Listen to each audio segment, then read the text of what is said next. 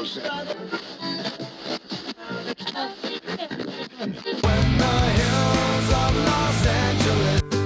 Angeles,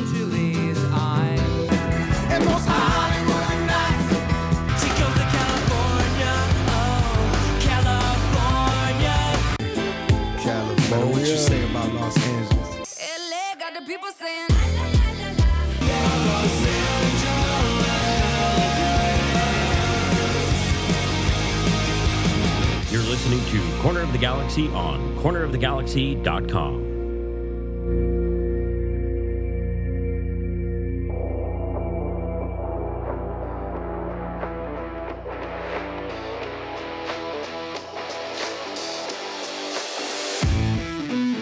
It's time for another episode of Corner of the Galaxy from the Box, the show that gets you behind the scenes of the LA Galaxy and into the minds of soccer reporters and MLS experts. Your hosts for the day are Corner of the Galaxy's Josh Gessman and LA Times soccer reporter Kevin Baxter. Let's start the show.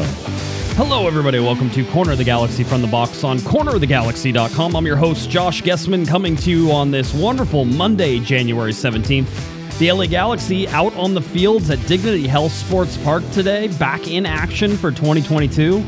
We'll tell you who was out there. We'll tell you how it probably wasn't everybody that they're going to need. Uh, we're going to get you through a, bunch of that. Also, has AEG been misbehaving? We're going to be talking a little bit about uh, the AEG social media account, what it's been doing over the weekend. It was busy this weekend. We're going to talk about that a little bit. Also, uh, our, our wonderful co host here got to talk a little bit with Greg Vanney. We're going to talk a little bit about that as well. So, a bunch of little things to sort of put together, but I'll be honest, if I could play crickets, I'd play crickets because that's sort of what it feels like around the LA Galaxy right now. But the man who is back and ready to go, he has unmuted himself, hopefully. He's rocking and rolling. It's Mr. Kevin Baxter. Kevin, did you like how I said that? So that way you would remember to unmute yourself? I'm still mute. Oh, there you go. You got it. I can hear you. Can you hear me? Yeah, I could hear you. How about now? Yeah, perfect. See, you did it. Good job. Oh, now now you muted yourself again. Apparently, I don't I don't know. I thought this would be easy for you, Kevin. Apparently, apparently we've we've screwed everything up. So, um, oh yeah. So there we go. We just lost Kevin too. Wonderful. I'm I'm glad we're I'm glad we're having so much fun already in this wonderful uh, a wonderful Monday show. This is how I feel like this is how the off season is going to go for the LA Galaxy. I feel like this is how the off season has gone for the LA Galaxy. Is that um, you know there hasn't been a whole bunch of uh, of of of news to talk about, and as soon as you start talking about everything, it goes quiet. Are you there, Kevin? We got you back. I'm back. Okay, good. I'm back. Um, you know, we're late. You're late. Maybe after you do this show a few times, you'll figure all this stuff out. and We'll be on time. Uh, I would just like to point out that once again, the technical problems were on your side of things, and I just You- try I just try to fix things. You told me to act like I'm eating the microphone. I know it looks like I eat everything, but I mean, you I should. sound like- so I sound like a, a late night DJ. no, you don't. Actually, Love songs. I love songs on the coast. No, not it. Larry did it better. I'll be honest with you, and I'm I'm sure Larry is uh is paying attention today too. So See, I got my Doug, I got my Douglas Costa jersey on because that's kind of the th- flavor of the month, right? I have no idea. I mean, you know, out of Brazilian national team Douglas Costa. Jersey. out, out of all the rumors that are currently out there, Kevin, it's the only one that at least like we know that there has been like contact made or at least interest in in between the two parties, and that's about. And I don't even know that there is any sort of. um Let's see how I can say it. I don't know that there's any sort of real guess here that whether or not it's a- it was actually going to happen. I, I don't. Well, I we're, don't have high we're hopes. talking about at least at least we're, we we may be in the right continent. We were talking about France last week. Remember talking about a French player. Yeah, and that doesn't seem like that's going anywhere, right? No, someone at the Galaxy when I talked to them, they said we didn't never even heard that name. Before. I mean, I think they knew the player, but Right. we never even heard that name before. We saw it in the media. We, no idea. Never discussed it. Never the name never came up. Never looked at him. And all of a sudden, we're tied to him. And and you know we deal with that in the media, but imagine how difficult that is for the team because you know th- they're that rumor comes out, and then all of a sudden fans are interested, media are interested, people are calling, the agents are calling. The guy they're really looking at is going, "What the hell? You Yeah. know, I thought we had a deal." Yep. Yeah. Yeah. There's no. There's. Mm-mm. Nope. There's nothing there. I don't know. Crickets. Everything else. Listen. I, I think the Galaxy are going to get. You know. I. St- everybody's sort of sitting here. When are they going to sign people? I. I don't know. I. They're coming. I. I would imagine. And we're going to talk a little bit about. Let's get to the preseason though. Um, I know I'm already like rushing into the show, knowing that we have approximately four things to talk about um, because of uh, everything that's going on. It was. Well, uh, we got to get to it before my my whole system goes out again. Yeah, I was gonna say. Um, it was uh, Martin Luther King's birthday today, so a lot of people uh, Happy birthday. celebrating that uh, that 93rd, I think his 93rd birthday. Um, so a lot of people celebrating that, including the LA Galaxy uh, offices, right? The AEG offices, the LA Galaxy offices certainly are celebrating it. So whereas maybe you thought that as on the first day of camp you would get a flurry of videos and a flurry of pictures and a flurry of everything else, I think today was a little more subdued. And I, I think Kevin, you and I were talking about it, and you were like, yeah. And if they go and post a whole bunch of videos and a whole bunch of pictures, then people say, why aren't you observing MLK Day? And when they don't, then everybody sits there and says, well, it's probably because you guys aren't really that you, you you don't have anything exciting to sort of pitch either. Uh, you got your obligatory chicha uh, video that went out there, so there was there was that. There was some some of the guys training. There were physical pictures from yesterday. It seems like they reported for physicals on Sunday, training on Monday, although that could have been Saturday and Sunday for physicals. Um, But what I'm told, I was told they were going to report Saturday for physical. Sunday they were going to do some other kind of testing things, and then today on the field. And some of those pictures, I mean, you talk about they're not in the offices because of Martin Luther King Day. Some of those pictures look like they were taken across from across the street. Anyways, I mean, maybe they weren't even allowed on the grounds. Robert Mora had some good pictures. I didn't steal any of those. Robert was like, "Hey, it's uh it's a it's the first day of me bugging these guys." He was uh, the LA Galaxy uh, team photographer, Robert Mora, who's uh, a good friend of the show. And Robert Robert has been around as long as David Beckham. Whenever ba- David Beckham joined, I think that was Robert Mora's first year. So uh, Robert's been around. He's a treasure, and uh, I, I love that dude. Um, just super talented photographer. Has caught me uh, in many many uh, good lights over the years uh, with you know players around. Mostly it's me looking constipated and angry, um, which is you know like right now. yeah, uh, well, you know, I have a cold and it's not COVID because I already took the test, but I just I have a cold and I'm not happy and I didn't sleep well and you know normal stuff. But um, Galaxy out there, so I- I would say that it feels Kevin because of the holiday. It feels like there is no excitement behind this sort of return to camp. Um, there was no big like. It, I felt like there should have been an explosion of things that happened over the weekend. Maybe I was just busy this weekend. I didn't see it. I wasn't. Hey, Um, let's see that coffee mug. What does that say on it there? It says number one dad on it because that's Wow. accurate. And and who who finished second? Do you know? I don't know. I know. I think I think it was only a single person in that race. So you know, first, last, they're really they're really the same. I want to see uh, Arizona audit the vote on that Yeah. Maricopa County vote. I'm sure they'll come back with something uh, something fishy. But um, no, I mean, whenever you see it, so I mean, I don't know. It feels anticlimactic. Is that unfair? Uh, No, because- I mean they, they haven't done anything yet. I mean, it, there's a couple of small additions to the back line. I mean, those guys may turn out to be. I'm sure they'll turn out to be useful, but it, it's not. It's not. I mean, look at what the other look just across town, 11 miles away. You know, Rusnak and and uh, uh, Sanchez, um, Ilie Sanchez.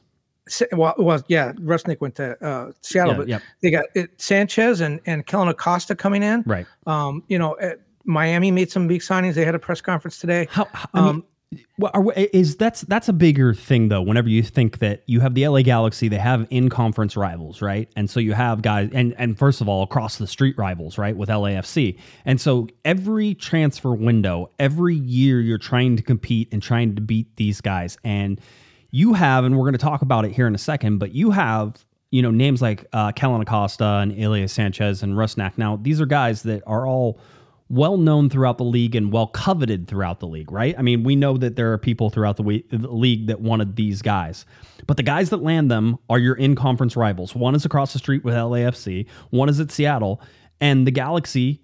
I mean, I, listen, we can tell you those guys were on the LA Galaxy's list. Um, Kellyn Acosta, Ilie Sanchez, and Rusnak. They were aware of all of those guys. So I, I know Mike Magee put out a quote and said, if your general manager didn't tell you that Kellyn Acosta was available, then you should be fired. And everybody's like, oh, LA Galaxy, see you later. You know, they're all joking with like Mike Magee, the whole thing. But they knew that he was available. They knew that Sanchez was available. They knew that Rusnak was available. Um, and I'm guessing that they made a play for all of them. Now, I was told specifically whenever it comes to Acosta that the Galaxy making a play for them was just sort of not really even in the cards. Like it wasn't even, there wasn't really even a starting point for that. However, that is. Maybe they didn't offer enough money. Maybe he didn't want to come anywhere to LA. Maybe there was there was nothing there. And that has a whole deeper thing. Well, he too. came to L.A. This is true. He came down. I mean, maybe he didn't want to come to the Galaxy, which is even. I mean, listen, he didn't want to go to LAFC either. Let's be honest. Whenever you look at, No, he so- wanted to go to Europe. He was very upset about it. Well, and not only have they lost tho- those guys to conference rivals, which is important. Um, I think it looks like Colorado really lost its whole midfield, so they may not be as good as they were last year. But the conference grew by a team, and it grew by a really good team, Right. Nashville. It's, it's going to be much harder to make the playoffs. This is a team. Let's, you know, you and I were talking about the, the. You were a little harder on the Galaxy, I think, maybe earlier in the week when we just well, early in the week. It's Monday over the weekend when we talked about this. You were a little harder on the Galaxy. I, I want to give them a little bit of time because it's just starting preseason camp. They have some time to sign a player. This team may be different when it starts uh, the season, but as of right now, today, camp is opened. They knew in the middle of the summer that they were getting rid of Lletget, or at least late in the summer. They knew early, early in the season that they were getting rid of Jonathan Dos Santos. So they knew they were getting a mil- three million dollars in salary back, and they knew they were getting the DP spot, and they knew that they needed to add some midfielders. They knew that three midfielders come up early in this in, in the year or late in the year, early in the winter to sign. The Galaxy get none of those three. They're looking for midfielders. They need midfielders. They get none of those three. One of the things Greg Vanney told me uh, in our discussion is we talked about last year. You know, he added, I think he said 16 players that turned out to be key players. 12 of them came after the start of the season. Uh, 10 of, uh, you know, they were not in, in camp or anything. And he said, so we've made progress. We're now opening camp with those guys in, in camp. They're here now. They're, they're working out with us. So they have the same team back. That sounds like a good thing. Well, that team went 13, 12, and 9, uh, didn't make the playoffs. So you have this, you didn't make the playoffs last year and you bring the same guys back again. What makes you think you're going to be any better? I mean, there is an argument though that, that just by keeping a team together and having more familiarity with the system, with the coach, with each other, with the with some of these guys, with the country, with the language, all those things, that if you put those same things, all things being same, if you had the exact same team as last year coming this year, because they were young enough, Kevin, because they hadn't had enough time to really get to know each other and play, um, you know, side by side together, there seems to have. I would make the argument that they get better without doing anything else. Now, how much do they get better? I, I don't know, but clearly, like you said, they knew they were going to have holes. They knew that the holes would be in the center of the field. And so far, they have not done anything to plug those holes. Now, I expect that they will, right? And I expect, but the bottom line is that there were three players, all within MLS, all well known, all well known commodities in terms of what you were going to get. Um, I said from the very beginning that if you could, if you could overspend for Rusnak, you could absolutely overspend for Rusnak, and you would have been able probably to secure him, right? And people will say, no, you could have made him a designated player, and the argument against that is, I think, really weak because it's a guy who's going to give you double digit goals, double digit assists, right? He was, he was, I think he had 21 or 22 goals plus assists for RSL, and he's been consistent with that over the years. So if you needed somebody in the center of midfield who was going to provide you goals, Kevin, you could have had that. You could have been able to do that. And the Galaxy said basically, maybe Rusnak was totally, it wasn't about the money at all, and he wanted to go to a contender, and he didn't believe the LA Galaxy, which is another problem if you want to, if you want to say that. But I'm saying that they're it, they knew they had a chance for these guys. They were on their list and they didn't get any of them. Well, let's say let's go back to your original argument that you know it took a and and Greg made this point over and over again. It took these guys a while to get used to MLS, to get used to the travel, to get used to the style of play. Eh, and People talked about, and I talked about the fact that you know these guys they, they were wearing name tags into July and they were playing well then. And it was in August and September and October when they you know the Galaxy only won two of their last 15 games. And so the idea was they were all comfortable. They were used to Greg's style of play by then. And it was at the end of the season when they weren't winning. And so how did that happen? Um, well, Greg said that you know sometimes MLS sort of wears on you. It's it's a different kind of style of play, the travel, all those kind of things. So and and he said there was he thought there was some complacency. They were in such a good position entering August. He thought a lot of guys felt we're just going to go to the playoffs and it's okay. Well, well, here's three guys in Acosta, Rusnak, and Sanchez that know MLS, that are veterans. To, you know, they've been all stars in MLS. Here are these guys that you can pick up that know the system, that don't have to be educated on it. Um, you can make the argument, perhaps, that maybe the Galaxy got caught looking outside to foreign markets. Yes, they signed Leerdam. Yes, they signed uh, Raheem Edwards, who played in MLS or MLS guys. But when they were looking for their big guys to fill their big holes, you know, we we know that they sent a couple people to Brazil to look at Costa. We know that they've been interested in Pavón. It looks like right now they're getting neither one of those guys. Right. Um, Costa has said he wants to stay in Brazil. That could be a ploy to get a bigger contract. His market value is a little over $4 million. The Galaxy could afford that. Um, Greg spoke very highly of Costa, said he's one of the best players in the world, but then he added the caveat when he's fit and when he's healthy and when he's motivated. When you add the motivation thing to it, that's always a turnoff for me because that means you, you got to really walk. It's kind of a Gio dos Santos kind of thing. Right. When he wants to play, he's motivated. Pavón, so so we don't know what's going on with Costa. Pavón, there's a lot of interest in the Galaxy had that market to themselves for a long time, and now there's a lot of Mexican teams in on Pavón. The market's going up. You, you can expect Boca Juniors is going to play that uh, There- play there- teams there- against one another. There was a rumor today, by the way, that somebody sent to me that said Cruz Azul was interested in Cristian Pavón for 1.5 million dollars, and I said if it's 1.5 million dollars, the LA Galaxy are interested for, in Cristian Pavón for 1.5 million dollars. So I don't Well, believe that, that. that that rumor is going back and forth. I heard Cruz Azul now is kind of out of it, and Club America was involved for a while. Boca Juniors are going to play these teams against each other. They have until June when when his contract expires. He becomes a free agent.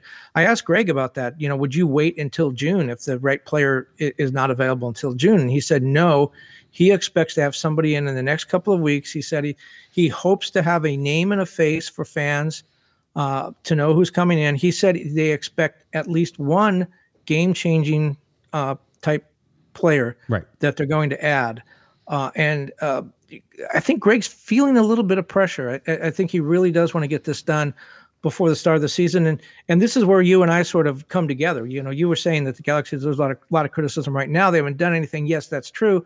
I'm going to give them some time. If they open the season next month with this roster, then uh, th- that's been just the worst offseason of all time because they there are obvious holes and they knew those holes were going to be created and they in six months they were unable to fill those Yeah. Um, by the way, on on Pavón, they can't really wait till June, right? Because the transfer window's closed. Um, so they basically have to sell them now, or they don't get to sell them because then there isn't a transfer window that opens. So uh, uh, they're they're SOL. So they have to do it now. Um, and so that's that's one of the driving forces. And so listen, I expect it's going to be a final day of the transfer window type thing for Pavón and whether or not the Galaxy are there or not. Um, and and people are asking, you know, why we haven't heard from Greg Vanney and that type of thing. Um, but you did get to talk to him, so you did have a, a conversation with him last week. I think on Thursday, right? You talked with him on Thursday. yes and he talked a little bit about the front office too. The front there's some reconfiguration going on in the front office. They're not ready to formally announce it yet but but basically what greg wants to do and and some of this makes sense and some of it is, is interesting. His belief i think it's similar to, to, to bruce arenas. He is the manager on the field. So he wants the ability to go to the front office to scouting to whomever uh, he needs to go to and say this is the kind of player i want. Maybe even give them some names. This is the player i want you know, in other teams, the general manager says this guy became available, we're going to go get him, and the manager says that doesn't fit into what I want to do. You hear those stories all the time, and it just doesn't work. Greg wants the ability, uh, as sort of the sporting director, which he was in Toronto, and the manager, to be able to say, "This is what I want. This is how I want to play. Go get these players." He says he doesn't get involved in scouting until the very end. Then they come to him with a list of players. Here's who we're looking at. What do you think? Here's how much we can offer. What do you think?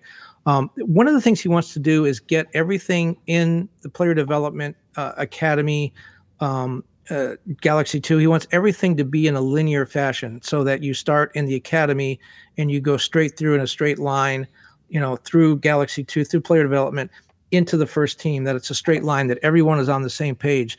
And he said for him, that means player development. That means the academy. That means the youth teams. That means uh, the the physiologist. Everybody is on the same page. Um, and, and he said it's taken that, him a while to sort of get that together. They have to hire some personnel. We know Mike Munoz is coming in. I think he's going to be the academy director. Yep. There'll be a new G2 coach. All those kind of things. He wants every. He doesn't want it to be though. This is how we did things at Galaxy 2, and now we have to relearn when we go to the first team. Everything is in a linear fashion. Yeah, which I, I think was one of the things that Dennis tried to do as well whenever he was here. So I mean, it's it's picking up, you know, sort of where that is. Can I tell you though? It just it makes me scratch my head whenever they said, "Oh, we're still trying to figure out what the uh, what the what the front office looks like in terms of pecking order." I mean, this is not rocket science in terms of if you knew that Dennis te Kloese was leaving and then you knew you weren't hiring a general manager to come in and just straight up replace him in that, then you know that the GM roles are going to have, to be filled by people. And by now, which is, you know, basically months from whenever they knew that Dennis te Kloese was leaving, you better have an understanding of what everybody's roles are. And while, and uh, by the way, I don't believe that they don't know that, right? But you it, it- trying to come out and say that that we don't always working on the structure. Of that there's three guys who are in charge of things up top. It's greg vanney it's chris klein it's jovan Kirovski, and they're going to split and do uh, sign you know the different responsibilities between that. This is not hard. I don't understand why people why there hasn't been a I, I can i know why. I feel why there hasn't been an announcement of why it is is because there is very negative connotations with Chris Klein and Jovan Kirovski having any part in player picking, player development, and they got some separation from that whenever Dennis te Kloese was there. Um, maybe maybe Dennis was a human shield for a while there, Kevin, but that shield is gone now. Um, and Well, I was going to say, here's another theory. By the way, if you look at my LA Times newsletter, soccer newsletter, which will be up online tomorrow at 6 a.m., it goes uh, pretty deep into what the Galaxy offseason has been about and, and a lot of quotes from Greg in there. There. There's two things. One is that we know the Galaxy have had six months to figure out these players, who they want, who they're going to go after, who they're going to sign, um, to be available to get Acosta and Rusnak and, and Sanchez, which they didn't do. Um, they had almost as much time to rejigger their front office. Yes, Dennis didn't actually physically leave until November. I mean, he, actually, he just got on the plane to Holland this weekend. Right. But uh, you know, the, the the two sides did not de- decide that they were going to uh, separate until I think late November. But the, you know, the, I think the Galaxy should have been wise enough to to to know that that was probably going to happen. We know that there's been a lot of dysfunction in the front office. So my theory is going to be that even though they had six months, they squandered all this by not being able to decide what they wanted to do. One of the things w- that we've learned from other people that have worked in this front office is the dysfunction is not being able to make a decision. The, the buck stops with nobody. It's a circular firing squad. It- you know, people go around and and just discuss things and never make a decision. So I can definitely see, hey, should we go after Rusnak? I don't know. What about Sanchez? Well, should we talk to Acosta? And then none of it gets done right. well let's let's reorganize the front office should we do it this way yeah that sounds good why don't you give me a memo on that let's talk about that next week and none of that gets done. I think that's one of the problems is there's there's just not a whole lot of urgency in that front office to get some things done. I mean that's kind of my take of it and that, that would be one ex- explanation. Now i do know the front office thing the realignment has taken place. When it was finished and why they haven't announced it yet i don't know. Perhaps it's not finished perhaps they're not confident with it. I, I mean, unless they're going to come out suddenly and say, "Oh, we're going to have a GM. We're going to go find find somebody to be a general manager in this." I mean, I just I don't know what it is. Uh, by the way, five dollars super chat from uh, Raphael, Pat, Pato, and Panda. Thanks for the weekly Galaxy fix. By the way, I would like to point out, I think this is like show number like three or four hundred in terms of corner of the Galaxy from the box side, and you've been on the majority of those. So I would just like I to- have? yeah, you have. Um, Wow. I know. I'm surprised too. yeah me too Um, but And I still haven't figured out how to do this yet. I don't know the mute button or anything. no, yeah, I know. It's uh I was so proud of him before we started because he used the mute button. I was like, oh my god, he's learning. I am teaching him something, and then it all went sideways immediately. So you know that's what I, I should do with some Semaforos, you know, those flags. Yeah. Um. The the semi the semi sem, semaphores is that what it is? Yeah. Yeah. That's I think that's the flags thing. Morse code, yeah. Yeah. Morse code. Yeah, sure. Um. I'm just waiting for this whole internet thing to blow over. It's just a fad. I know it'll it'll eventually go away. Um, but no, I mean, you know, going going back to this, it just I, I can't. And and the bottom line is that they have absolutely no goodwill. They have done nothing to sort of earn any of that goodwill in recent times. Um, I think Greg Vanney is going to get colored with a lot of the dysfunction of you know already what we've seen since 2017. Um, so I mean, I don't know. They, I, I think they want me to be positive, but I can't even be positive whenever I look at the LA Galaxy and I see that, like, you know, they're the start of preseason should be something that is shouted from the rooftops, and I'm sure it will be kicked up a notch on Tuesday, and so that's fine, and that's where it's supposed to be. And then on Thursday, we're finally. Let's just remember though, Kevin, Thursday will be possibly our first media availability. That's what we're hearing right now. That could change. It could be Wednesday. It could be Friday. How you know, however it ends up being, um, it'll go. So we'll get a chance to talk to Greg Vanney um, maybe somebody else, depending on who they they do. But we have not heard from them since our post game press conference of the last game of the season where they got knocked out.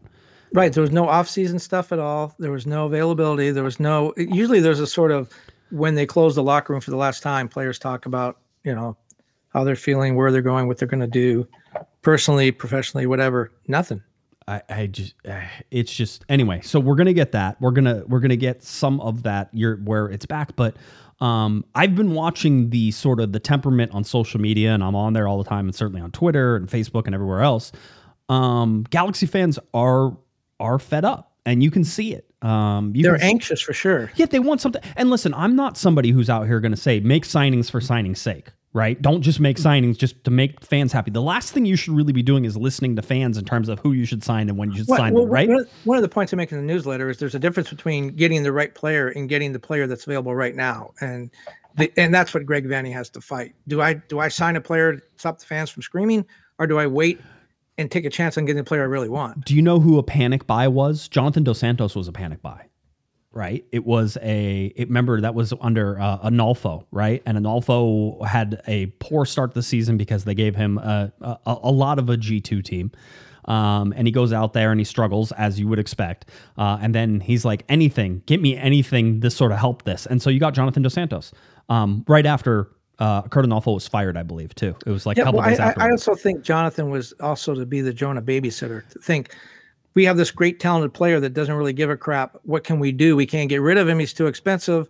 Let's bring his brother in and see if that'll help. And didn't really work. Uh, let's see. Uh, Brandon, by the way, gave us a ten dollars super chat. Thank you for that, Brandon. Uh, Brandon says we talk about bringing in creative players. I know we were bad at creating chances, but our defense was arguably worse. Will that be fixed through more familiarity or possession? I feel uh, needs a partner. Um, yeah, I mean, I think one of the biggest weaknesses of the defense has been the spine. Um, and when you have guys who don't necessarily play that position, with Jonathan Dos Santos having a very poor year uh, last year and being part of that spine, I, I think that hurts. You know, you had guys like Saldana at the beginning of the year. By the way, when the Galaxy were winning, Saldana and Harvey playing in some of those positions. Um, you know, at the beginning of the year when Raveloson comes in, he he plays it. But um, yes, absolutely. I'll, I'll tell you this: everybody who's like, we need more center backs, we need more more defenders. I will say, pump the brakes on that. You have had a merry-go-round of defenders. All right, they're not all horrible. Uh, they haven't been horrible, but it's not just one guy. You can't bring in a guy and he's going to fix a defense that is part of a system that isn't working. So let that system develop under these guys. Now, I think Vanney has a huge, huge task in trying to figure out who the second center back is because I'm not convinced of Sega Coulibaly and I'm not convinced of Nick DePuy right now. Um, but if I'm going to start somebody right now, it's going to be DePuy next to Williams. Um, and Sega can back that up and, and however you do it. But also, you know, we know Leerdam also can play as a center back as well. So are you going to move him in? Maybe that's a solution that that sort of comes in there as well. There's solutions there, but stop the rotation. And and by the way, stop the rotation of coaches too. I mean, let Greg Vanney have some time to develop something because um, it just it it, it no, it, it it doesn't make sense to me. You bring up an interesting point, which goes back to the other point of they haven't used the resources they have yet to bring in someone to, to help.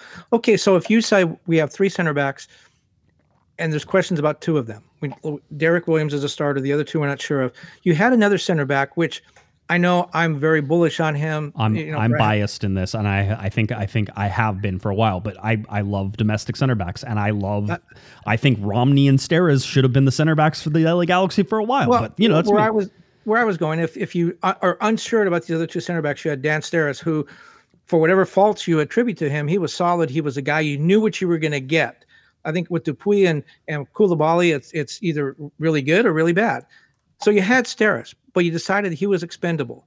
I think expendable because they wanted the four hundred thousand dollars. I think was it four hundred thousand he's due next season? Was it two ninety three or three ninety three? I think 293.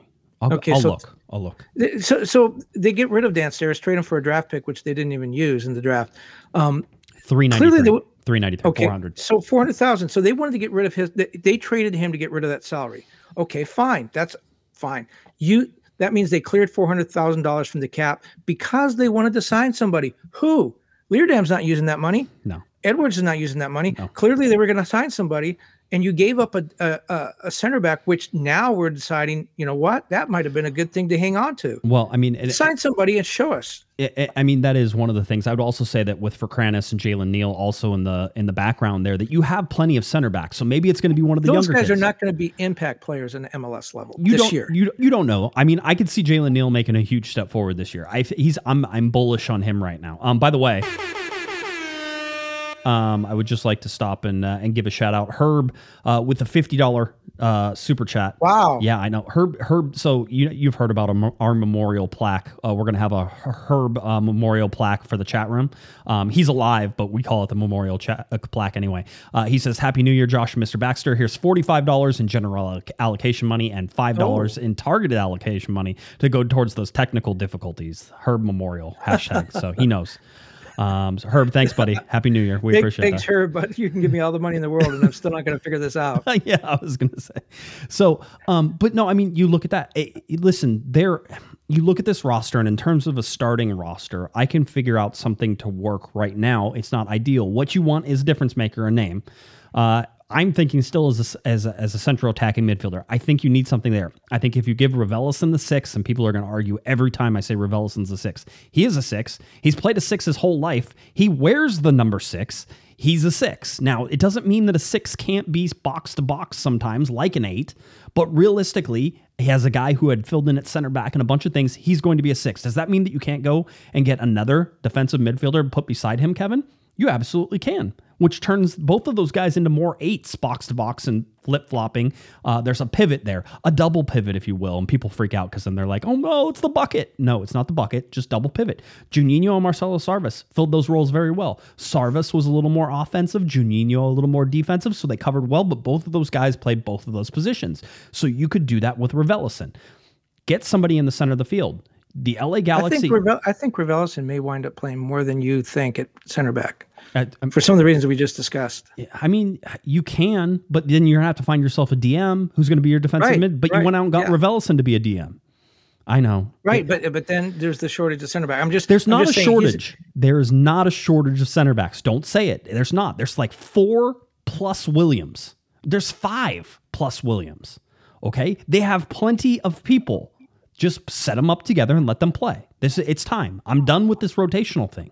All right, it doesn't. You you got to stop with this. That defense is a system issue. Defense is usually not an individual issue. Now, people will point out, oh, yeah, what about Jorgen, Jorgen Skjelvik? Yes, absolutely, Jorgen Skjelvik. Guess what? You put Jorgen Skjelvik in a better system, and Jorgen Skjelvik's a better player, too. Um, so I'll look at all those things. But the bottom line is that if you wanted to go get somebody like Rusnak, you're AEG, right? As far as if, as far as I remember, Kevin, they're t- one of the top ten most most richest uh, owners of football teams in the world. They could have easily played Albert Rusnak as much money as he wanted as a designated player. You can go out and get any player in the world. AEG is capable of getting any player in the world. Maybe that's unrealistic to say that for MLS, but they can afford any player in the world, Kevin. It doesn't matter who it is, what age they are, where they're at. They can afford them. Well, and you make a really good point because the signing in Toronto, uh, Insigne, and see, I almost got that one Insigne, right. I came yeah, close. uh-huh. Yeah, I came really close. Um, you know, sixty million dollars, four years, fifteen million each, uh, fifty million each.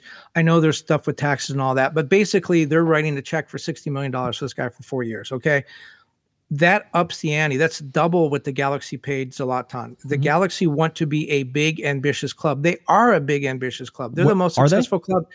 Well, they were. I mean, their Okay, you history is they've been the most successful club in MLS history. As you mentioned, one of the richest owners, deepest pockets. They brought Beckham in, they brought Keane in. This is a team now that all of a sudden people are looking at, oh, well, Toronto is really, you know, the the the, the, the most ambitious team in MLS. And we see things Seattle has done. We've Cincinnati hasn't matched it on the field, but they've spent money. Atlanta. The Galaxy got to catch up. The Galaxy love that prestige. They love the fact that people all over the world recognize the LA Galaxy. Well, guess what? You know, they're going to be sporting Kansas City in a couple of years if they let all these other teams go and they don't answer that. And and and that could be figuring into this signing too. I don't know how much pressure Vanney is getting on that. Vanney doesn't seem to be one of those guys that worries about um, you know, prestige and and and reputation, but they need to make a big signing. He did talk about a name though. He gets it. I mean, listen, I, and I will die on this hill until it's proven wrong. I will die on this hill. In order for the LA Galaxy to be successful, they have to have big names and success. You have Chicharito Because of their market. because, of their, market, right? They they have Chicharito. They need another big name that sort of can go with them. Then they need to win. And if you do those things, the seats will fill up, people will show up, and you will have a good team. But you need both. Zlatan showed up his second year. The attendance was lower than his first year because the LA Galaxy weren't good. Um, you know, you can look at, at at all the stuff that happened with Beckham eventually, where it was, you know, hey, people got tired of David Beckham playing, and they wanted to see winning. And they got winning with David Beckham, with Landon Donovan, with Robbie Keane. Those were the stars. We have to go back a very long time to get to where the LA Galaxy were an ambitious team. It should say something about this club right now that the most ambitious rumor that we saw of them, the one that makes the most LA Galaxy worldwide sense, is Teji Savanier at Montpellier, right? Because he is one of the top level central midfielders in France. But the LA Galaxy apparently not interested in him or have never been interested in him. But if you're saying, what are the LA Galaxy doing to sort of respond to these things? That would have been. He's a name in football, all right? He's a pure talent as well. You're talking about uh, one of the guys in one of the better leagues. Listen, uh, Ligue 1 is is not the best. We know um, it's top heavy, um, but he's good enough to play in that league. And he was, I think, he was almost player of the month last last month. So he can play. That was the most ambitious rumor that we have seen the LA Galaxy linked to since basically probably Zlatan. Maybe Pavón is pretty ambitious, but only in certain ways, right? Well, well, here, here's another theory that dovetails really nicely with what you just talked about. When did the Galaxy? The last time the Galaxy played an MLS Cup final was 2014, Mm-hmm. right? 2015 they signed Gio. Yes. Then they signed Gerard after that. Uh huh. Everyone talks about, or at least we talk about, you know, the Galaxy went south when Bruce left. Well, if you go back and look at that, the Galaxy started kind of going south as far. I mean, yes, they made the playoffs in 2016, and they made playoffs in 2015, but as far as you said, they need big names and they need to be successful both. Okay, so they bring in Gio, they bring in Gerard, big names. They're not successful. I had a lot of talks with Bruce about this over the years. He did not want Gio. That was the front office wanted Gio because they wanted to make inroads with the uh, uh, Hispanic market in LA and elsewhere. They wanted him to do a lot of media and stuff. That really didn't work out, but that's why Gio came in. He, it, you talk about Vanney wanting to put the team that he wants on the field, to put together the team that fits together. Bruce didn't have veto power over Gio. He didn't have veto power over Gerard either. It's interesting during those times. I travel with the Galaxy on the road with both those players, and the front office loved to talk about look how many shirts, Gerard shirts there are in the stands. Look how many Gio shirts there are in the stands. We sell out on the road. We sell out at home. The, the comeback to that would be, yeah, but you don't win MLS Cups with these guys. And so I kind of think what you're talking about, yeah, they want big names, but they have to fit in the system. They have to be players that are going to be successful in the field. I think the Galaxy are past the days of we have the the big name players. You have to be the winning team now. Uh, MLS is a little bit in a different I will, situation. I will tell you right now, you have no proof that that works in Los Angeles. Zero proof that that works in Los Angeles. Right? that what works. that if you just get a team that wins, that it will be successful in LA. That is not. no, no, you have to do both. Yes, you have to, have do, to do both. both. Okay, yes, but so you do need a big name player. You need somebody who moves the needle. You but need he to has to be. But he has to be successful. exactly. Just bringing in a guy like Gerard, who Or who even is Zlatan. uninterested. look look at Zlatan, Kevin. He was super successful. Did the, did the Galaxy capitalize on that? No, they didn't win anything. What happened in his second year? The attendance went down. I mean, it's it's so it's so obvious to me, and I and I see people saying just get a team that wins. That's great, and I think for Galaxy fans, the diehards who are on our show right now and who pay attention to us on a regular basis, we know which way you guys lean, which is just win. I don't care who's on the team, just win. I get it, but if you want the stands full, if you want to ripple and make waves in Los Angeles, you need that cachet. The Galaxy don't have that cachet right now, and, you know, and they've been seeding that. Garth Lagerwey in Seattle is very. They sell they sell forty thousand tickets every game, right? They are successful at the box office. They are successful on the field. Never missed the playoffs in their entire team history. He said it's a different model in Seattle, and I would guess in most of the MLS markets. It said our our fans don't want the biggest name player. They want the best player. They want to win, and if they win, we will adopt. Our fans will adopt Lodeiro. Our fans will. Well, they knew Jordan Morris, but we'll adopt Roldan. We'll adopt these guys. Ruidíaz. Who knew of Raul Ruidíaz before Right. he came in here? Now he's a superstar. The fans saw how good he was, and they adopted him. I, I think kind of in Atlanta, he had the same thing. I mean, I- Almirón's a great player, but I don't think he was widely known. He certainly wasn't a, a, a Beckham when he came in. You're right. LA is a little bit different because the Galaxy are playing at the same time that LeBron's playing up the street, and and Mookie Betts and Clayton Kershaw, and Mike Trout. The, the Galaxy have to have a big name to draw that attention. They got Carlos Vela 11 miles away. I mean, you, you can talk about Vela all you want, but he's a recognizable name. It's, it's kind of a, a bigger name than, um, you know, Kelvin Leerdam. Yeah, it, it is. And listen, the Galaxy have Chicharito, right? And if the Galaxy were a winning team, there would be a lot more hype around Chicharito too. Um, and by the way, Chicharito had one of the most successful years out of any LA Galaxy player And last he year. looked he looked really good from the video I saw today He- training. Yeah, so um, let's get a little bit back to that. I know we went sideways, but you know what? This was always a show that was light on actual. Uh, We had no news. clue what we, yeah, we were going to talk about. say- We were just we we're just winging it, folks. Um, the Galaxy did show some videos of training today. Um, the biggest uh, things were uh, beep tests showing. So there was some beep test stuff. Uh, if you guys don't know what the do you, does everybody know what the beep test is, Kevin? Do you do you know what the beep test is? Uh, You know it has something test. to do with beepers, right? Yeah, like it's the- from a, a pre-cell phone era. Yeah, yeah. The Galaxy get out there. They page everybody with one four three. Um, and you have to run back and you have to- get and answer the message. and you have to shout you have to shout uh, i love you too um so uh 1432 by the way just in case you were weren't a pager person back in the day i my in, in high school uh, my girlfriend had a pager and so i would 143 which is i love you and then it was like 1432 i love you too. So there you go. Uh-huh. I that's thought that was a new formation. Oh it's so stupid um anyway 1432. there's there's things i'm embarrassed about and somehow i still say them on the show on a regular basis anyway Maybe that's the formation for the Galaxy with one, defender because they only got one good one. There- Just Julian back there by himself. There we go. I love it. That's that's that's exactly what it should be. So, um, but yeah, the beep test basically is that, and I forget what the distance is, um, but you have to run a distance. So basically, everybody starts on one side. I think it's like 20 yards or something like that. Maybe it's only 15 yards, but um, they basically say um, they they give There's a loud audible beep, and the beep goes, and then everybody runs, and you have to make it to the other side before the first the second beep goes off right? So it goes beep everybody runs uh, you have to get to the other side and then you get to that other side and run back. So you have to beat the beeps the whole time. The problem is that that duration that interval gets shorter and shorter and shorter every single time. And there's two legs to all of those runs which is out and back. So if you sprint out kevin and try in order to try to beat the beep then as you're coming back you might not have as enough energy. So it's all about this like weird strategy thing but it is an endurance test. Now um, there's certainly some arguments whether or not it shows the best athletes or anything else in that. I'll just tell you this. If you end up beating the beep test, which basically you get all the intervals, and I forget what the short intervals are, remember these go on top of each other. If you don't make it back on, if you don't make it before one of the beeps, you're out. Right. And they write down when you when you went out and the whole deal. And so these guys are out there running the beep test and they usually do it every preseason. And it's just a measurement tool to sort of see where you're at um, and where you're going. So Wouldn't it be better for you to miss the beep on the very first time and then you could just sit out the rest of the practice session? you know these are professional athletes i have to feel that there's probably some some some guys who actually like to compete on all this stuff right i mean But the, you you tell that whole story to explain to people why Julian Araujo looks like he's jogging, but it's actually the first leg of the beep test, and he's conserving energy. That's what it's. That's that was that whole uh, soliloquy was all about, folks. I, I, I understand. Um, so so, but they do the beep test. So there's always they're quote unquote winners. If you beat the beep test or you last longest, then you are the winners of the beep test. The winners of the beep test. Now, if I remember correctly, last year Chicharito won the beep test. Uh, he was one of the winners. Uh, in this year's beep test. So Chicharito coming in uh, looks like firing on all cylinders again, probably ready to pick up where he left off. Hopefully in better shape in terms of uh, staying healthy this year, because if he would have stayed healthy, he probably would have won a Golden Boot last year. Uh, and the Galaxy make the playoffs if he would have stayed healthy as well.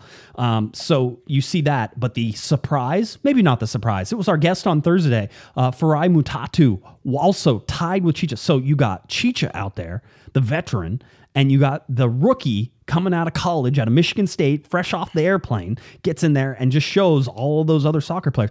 I I said it on you, you already said he's better than Charlie Rugg. I did not. I refuse to acknowledge that because I refuse to to to jinx anybody. I will not list Farai and Charlie Rugg in the same sentence. That's not going to happen.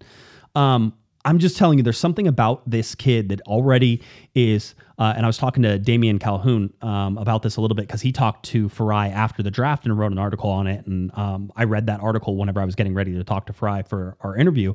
And uh, and he goes, man, he, he goes, he's a great kid. You're gonna love talking to him. And I and after I'm done, I'm like, you know, there's something about that kid. It's almost like you don't want to count him out. We said it's very difficult seeing him make the first team, right? He's an international spot player. Um, so he would take up an international slot.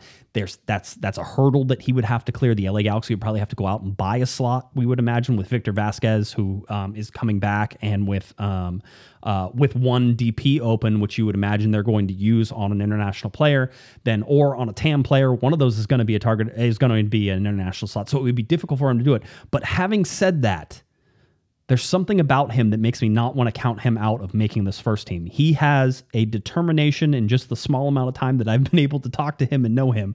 I it just it's almost one of those guys, Kevin, you can't count out. Like you would sit there and say, "Oh, well, he can't." Every time an obstacle has been put in this kid's way, he's just gone right through it and right over it. So if you're going to tell me that there's an obstacle to him making the first team, I'm going to be like, "Nope, he's going to make it somehow, some way. He's going to figure out a way to do it." He's got the it factor. No, is he? His family's from Ghana. Uh, Zimbabwe, Zimbabwe. Zimbabwe, okay. Yeah. Um, and he hasn't seen his parents since um, I think maybe since he's been. I, that's not true. He hasn't seen his parents for for a very long time. But I know that it was the first time he talked to his parents for very uh, in a long time. Whenever uh, they announced him as a draft pick, so. Um, there was a there was a lot of uh, interesting things, but uh, just telling you, he wins the beep test on the first day out. I don't imagine that this is the last you're going to hear about Farai Mutatu. I have the feeling that we're going to hear a lot about him in this preseason. Maybe it's because there won't be any other signings to talk about, Kevin. Maybe it'll That's be right. maybe maybe that'll be one of the reasons. But I just I I can't tell you that um that it, it's it just uh, we'll see we'll see where it goes. But that's that's that's Yeah, uh, yeah. Maybe on Thursday, Greg Vanney brings him in and says, "We signed this African guy. He's going to be really good." And here's our big name. By the way, Chicharito again. I, I saw some video of him. I think he went to Miami for a, a time this winter, and he just looks really in shape, and he looks really motivated. Yeah, he was doing a, an interval test where basically um, the Galaxy posted videos of this as well, where the the there's a center mark and then there's a marks ten yards on either side, and there's um, there's testing eyes that sort of can tell you how fast you do it, and so it counts how fast you go through each leg, and you go from the left side and then all the way back over the right side and then back to the middle again, um, in order to test it out. So he looked like uh, again he's quick, he looks like he's in shape. We didn't see the uh, revenge body posts uh, like he did last uh, last summer or last off Yeah. season, but uh, I feel like he's still very much in revenge body form. Um, so we'll see. Well, it, he's wearing the vest. I guess he just came off like a construction crew, and so he just got to practice just in time. Oh, yeah, to get um, that test done. no, no, no. They, they all You wear know, the I would, sports bras. I would like to hear the I would like to hear the philosophy behind these tests and what they purport to measure, because a lot of the stuff, even in football, you know, they did the football forty. How many times is a lineman going to run forty yards, and and you're going to really care about how fast he goes? Um, it does it really reflect things that you do in the game and things that you need, you know, to to do? I can kind of see that that test that Chicharito did. I'm not so sure about the beep test, but that that test that Chicharito did, I can kind of see that sort of scrambling movement. But how many times are you going to do that in a game? I mean, so the one where Chicharito was just like running between the eyes and stuff like that, the the timing eyes. Uh, that's quick movements, start stops. It's about acceleration. It's about reaching top speed and a quick. So there's a lot of things that probably for him he does on a regular basis that you could say that sort of equates to things. But you're right. There's always these uh, this monitoring, especially now. I mean, if you ever see the guys with the with the, and I'll call them sports bras, they are they're sports bras, and a lot of times they have a GPS tracker um, on the back that sort of goes like right in the. It's not the small of the back, but the, at the top of the back, the base of the neck, um, in that area. And they put these little GPS trackers. They look like almost. You like can a- also get those GPS trackers if you get the vaccine. That's what I heard, and and really good 5G. Um, but he, for Chicharito or or any of these guys, they get these like they're about a pack of cigarettes, sort of in in size and stuff, and it, it sits it sits in there. Um, and then they can track their movements during uh, training, so they know how many miles they ran during training. They know what top speeds are, that type of thing. They also do a lot of evaluation after games and sort of in recoveries, and they can tell I guess, quote unquote, tell how much a player has recovered, whether or not a player, you know, the day after a game needs to do some really light training because they're exhausted or whether they need a day off or those types of things just by doing some of these tests and running these things. And they try to, sort of uh, figure out recovery times on all this. So there's a lot of data that gets generated from this stuff. And some of that stuff, I I had a chance to go to Liverpool training ground a couple years ago, and I was talking to one of their um, physios there. They measure all that stuff, and then they they plug it into a, a database, and they decide how much they, they they use that to determine a player's diet. You know what he needs. This guy needs more carbohydrates. This guy needs more protein. The actual the, the diet they give a goalkeeper is completely different because the goalkeeper doesn't move that much. It's just they, they've broken it down by position. Defenders need so much of this. Forwards need so much of this. It- I mean, it's it's it's really amazing. But anyone out there who's a weekend warrior and, and, you know you go out and run the local 5k or 10k or maybe you just jog in the neighborhood think about this most of those players or many of those players are running a 10k every game so 90 minute 10k i know that doesn't sound fast but look at all the starting and stopping they're essentially sprinting uh, in interval f- fashion 10 Yeah. kilometers with a ball at their foot Yeah. um, that's i mean it, you got to be pretty fit to do that Yeah, you do. And and by the way, Kevin, I, mean, I I hesitate to say this, but you were a rather elite distance runner. And you know, in, in can I say elite? Because I I don't think we've Yeah, ever w- really like dug into this. yes olympic trial hopeful in 1994 in the mar- and 1984 in the marathon See, I you mean, would never guess it now as the fastest panda on two feet the guy who broke both of his ankles or both of his feet. both of his feet yeah not too long ago. It was you broke the first one running, so you know, hey, that happens. I understand. that happened yeah So uh, very good, but uh, yeah. So so just uh, interesting stuff to see all of it. They they did put out some videos of that. So Chicha running those types of things. Uh, the beep test winner, just a, just a just an interesting thing. It means nothing, but um, it's fun to sort of see that stuff uh, come about. I, I, I guess where I, that's where I go to the 10K actually. Since, since you brought it up, I'll go to the running background thing a little bit. I mean, I would run 140 miles a week training to run 10K in college. And it was, you know, distance running. Some of it was pretty fast paced. There was intervals and stuff. But I was training to run a 10K and I didn't do a beep test and I didn't do any of that stuff. These guys are running 10Ks. That's a much faster pace, obviously, because it's broken down into sprints.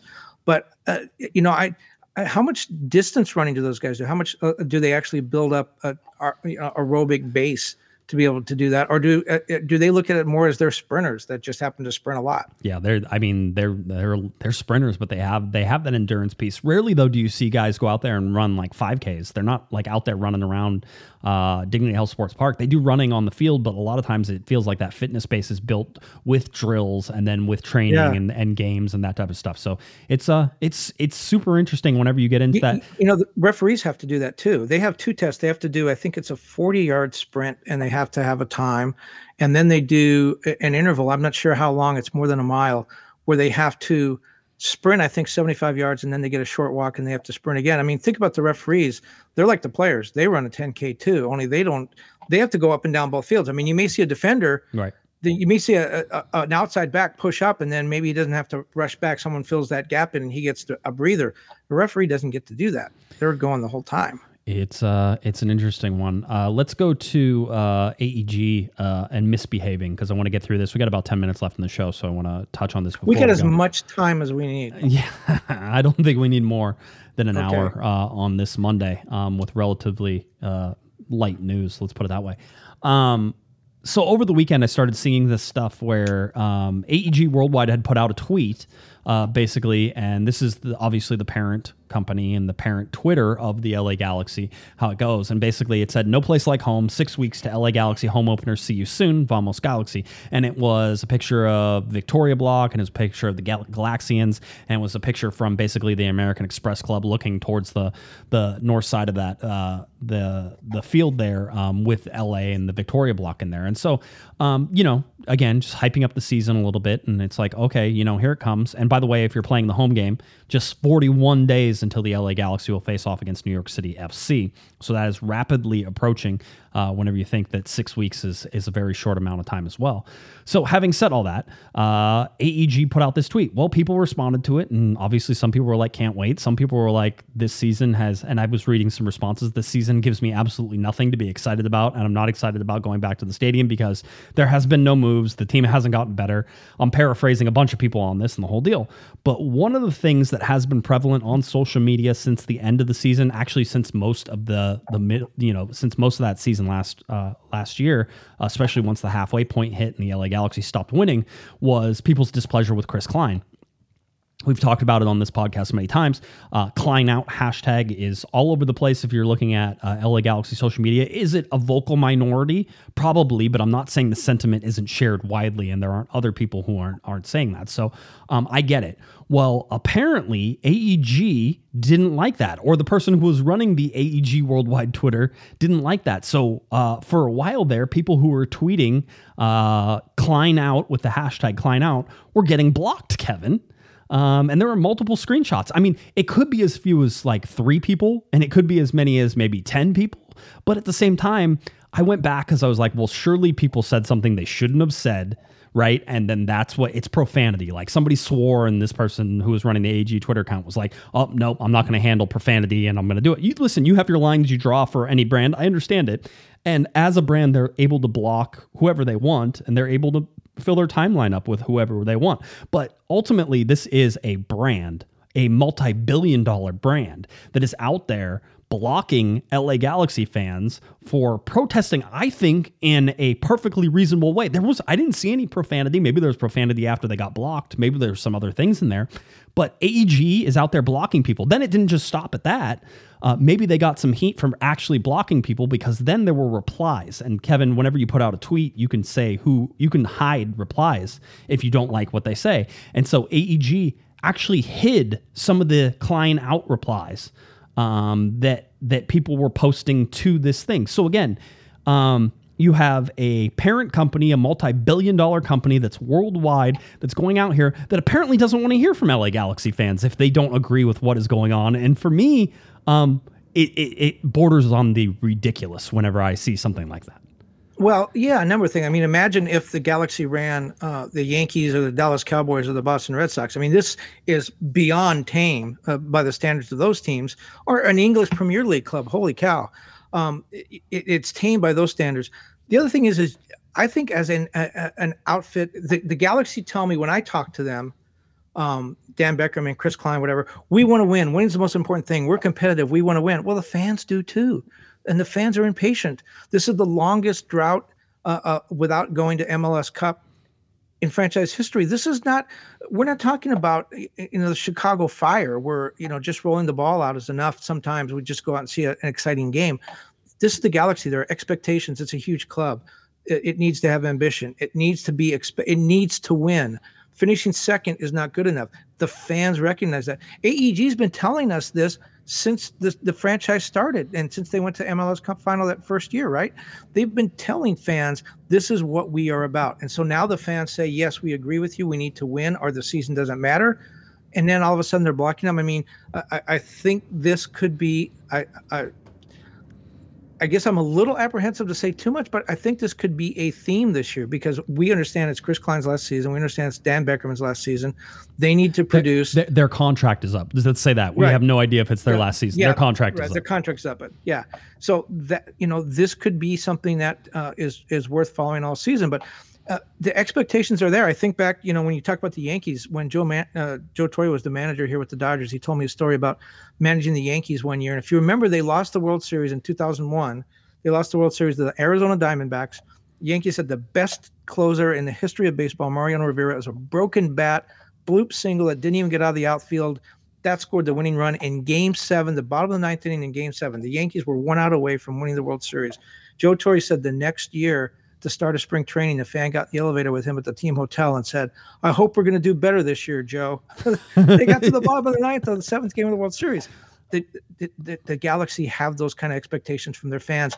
They should embrace that. They should not Yeah. turn around and, and push back against it. Yeah, but it would be. I, I would agree that it would be ridiculous if the if a fan said that after the LA Galaxy went to an MLS Cup and lost an MLS Cup. You know that type of thing is. Oh, hey, you know Chris Klein. I hope that they do better next year. You know, but the whole deal is the the, the thing that I mean. Listen, I think everybody here would take an MLS Cup worthy team in terms of you get there, you you challenge for something. How about you win a playoff game? How about Let's you get to the there. playoffs? How about you get to the playoffs? get to the playoffs, yeah. right? I mean, Baby steps. there, there's all these things, but here's the thing: is that you have a company that it gladly will take everybody's money, right? All the people who are in this chat room, most of them are season ticket holders. Most of them spend a tremendous amount of money on this brand, on all these people. And if you want to go out and do this responsibly, which is, you know, you're not using profanities, you're not using slurs, you're not doing any of those things, and you want to say that, hey, this is the way I want to protest, and I'm going to respond back to your tweet, and you get blocked. Well, they had no problem, you know, swiping their credit card whenever the credit cards came in. But you can't take the criticism of a team that has that made the playoff once in the last five years. Um, you know, it's just it, it's it's a tremendous misstep in my and listen it's not going to get a lot of coverage. Um, it'll probably be swept under the rug and i'm sure we're going to hear that oh that was it's corrected and everything. And as somebody said the intern over at aeg worldwide um, I, I think that does people who do social media disservice. Most of the time it's not the intern running a multi-billion dollar company's uh, you know, uh, uh, Twitter account, right? It's somebody who is majored in marketing and social media and all those other things. So these are high paid professionals who are trying to run this and curate this. And they decided the best course of action for a protest was to just block people. Well, you- we, you and I both saw this in 2017. You and I were both very, uh, me more than you, were both extremely critical of the team and the move to the youth movement and how terrible they were. And we were aware of public comments made by some people in front office, Chris Klein and others, against us personally about how we were negative. The only thing that changed for me was the results on the field. When the Galaxy were winning, Chris Klein loved my coverage. When the Galaxy were losing, he hated it. It's the scores changed, and and that's the only part of the coverage that changed is the scores. I, I will say that I do feel I have felt over the this drought that when the people in the front office would say we're all about winning, if we don't win the MLS Cup, it's a bad, it's a it's a failed season. I believe that at the beginning. I don't believe that so much anymore. I believe that they're saying those things still, but they're saying it because of it's just like a rote memory thing. They that they don't in 2016, 2015, 2014, that was the expectation of the Galaxy. I, I don't know that the, the the front office feels that way anymore. I feel like they feel like let's just and maybe this maybe they need to go back to ground one. They feel like you know square one. They feel like let's just get to the playoffs and win. Um, but it used to be the expectation was MLS Cup final or bust, and you can argue about maybe that's too high a standard, but that's where the standard was. Some fans still have that standard. It's it's the you know the the eroding of the magic, right? It's a, it's it's piece by piece that it falls apart. And right now, I mean, you know, we were talking at the beginning about Rusnak. We were talking about Ilie Sanchez. We're talking about Acosta, right? Especially Rusnak. If you're trying to attract him right now, Kevin, let's say all things are equal. Okay, let's say uh, if you're Seattle and the LA Galaxy, they're offering offering the same amount of money. Which team are you picking to play for? It's Seattle right? That's not hard. If everything is equal, it's Seattle. And the reason it's Seattle is because they have everything together. They have Garth Lagerwey up there. They have Brian Schmetzer. They know their identity. They know who they're trying to be. They field a consistent team. I mean, basically, Seattle is out LA Galaxying the LA Galaxy in a way that is very much a center to the to Seattle. Seattle is lapping the LA Galaxy right now with what they're able to do year over year and reload. Somebody was asking, you know, who the best team in the Western Conference is right now. It's Seattle in this preseason with everybody they got, with getting Rusnak in there and being able to, I think, to take Joao Paulo and and moving him down to a, t- a TAM contract, um, and him accepting that and him saying, accepting it. Yeah. Oh yeah. If that's where if we're gonna win, let's do it. Let's do it. I'm all for it. And, and so you know you you look at what they're able to do. They're the ones making the moves where everybody's scratching their head, going, "How did they get that done?" You know, it's one of those. And they're the team that has that pull right now. It's Seattle. Seattle is the number one team in the Western Conference as far as I'm concerned right now. Um, and if you look at the LA Galaxy, if the LA Galaxy stayed the same and don't make any moves, then they're losing positions because I think you're seeing teams like LAFC get a little bit better. I think that, you know, uh, Sporting Kansas City is going to be the same. I think Colorado got worse, and I think that this is a hallmark of sort of uh, the Pablo uh, times uh, whenever he, uh, with uh, Pablo Mastroeni, whenever he was there. Now they have Robin Fraser, but they're losing pieces. They're really going to have to find a way to get more out of less again, which is what something Robert Fraser probably does really well in his system. But then you look at, you know, RSL, who maybe have gotten worse. Actually, they've gotten worse. You can tell. And Pablo Mastroeni, again, the second year of Pablo is usually a bad year whenever it comes to, Well, to these different things. Port, Portland, after making the final, they Right. got a ton of confidence. They're going to be better than the sum of their parts. I think they're going to play better than they deserve to play. Just off that, Nashville coming in, uh, it's a game changer for the conference. I think Minnesota will be good again. Um, it, it's an improved conference. I, I agree with you. I think Seattle and, and Real Salt Lake both got markedly worse, and I think Colorado got worse Se- too. Seattle got better. Uh, RS, you Portland's said, better. Yeah, yeah, Portland's better. Um, SKC, Vancouver. Vancouver, have they gotten better? Did they? Did Well, they, they played well at the end play- of the season. Yeah, the I don't coach. believe I don't believe that yet. I it's Okay. just that that was it's kind of like RSL. It's like you can't believe that, but they've gotten worse, that type of thing. But bottom line is there's another good team with Nashville. Nashville's a top five team in the Western Conference right now, so the LA Galaxy slide at least a spot there. LAFC's gotten better. What have the Galaxy done to match LAFC? Right now, nothing. Um, now LAFC was the worst team last year. They were, and certainly whenever they played the LA Galaxy, you could see that as well. But they're going to get better with getting Acosta, with getting Ilie Sanchez. They've shored up a center of the field problem. The LA Galaxy have a center of the field problem which has not been shored up. Um, so if the Galaxy are fine just being one of the other teams in the Western Conference, which is currently what they are, they're just another team in the Western Conference, somewhere in the middle of the pack, Kevin, maybe closer to the bottom than they are to the top. Uh, if they're fine doing that, then continue on with what they're doing because, but it's that erosion of greatness because this used to be a team where you were like in 2015, even though they had just won in 2014, you're like, they're going back. And it never came together in 2015. In 2016, you're like, maybe they can put it together again. Again, it didn't come together in 2016, but you still had, it didn't come together. They made the playoffs both of those years. Um, and then you go to 2017 where everything starts to fall apart. This has been erosion by degrees, small little things that have happened over the years to lower the expectations. The LA Galaxy have to live up to that. And what they're trying to do so far this year, because they have no track record with doing it, the people in charge have zero track record of putting together a Well, winning team. Outside of Vanney. Vanney, outside of Vanney, I'm, and again, I, I'm going to argue this. Vanney's going to get colored with the the LA Galaxy failures over the last five years because he's the forward facing guy on all of this. Well, Um, he is the savior. I- think they've said we have no idea how to do this.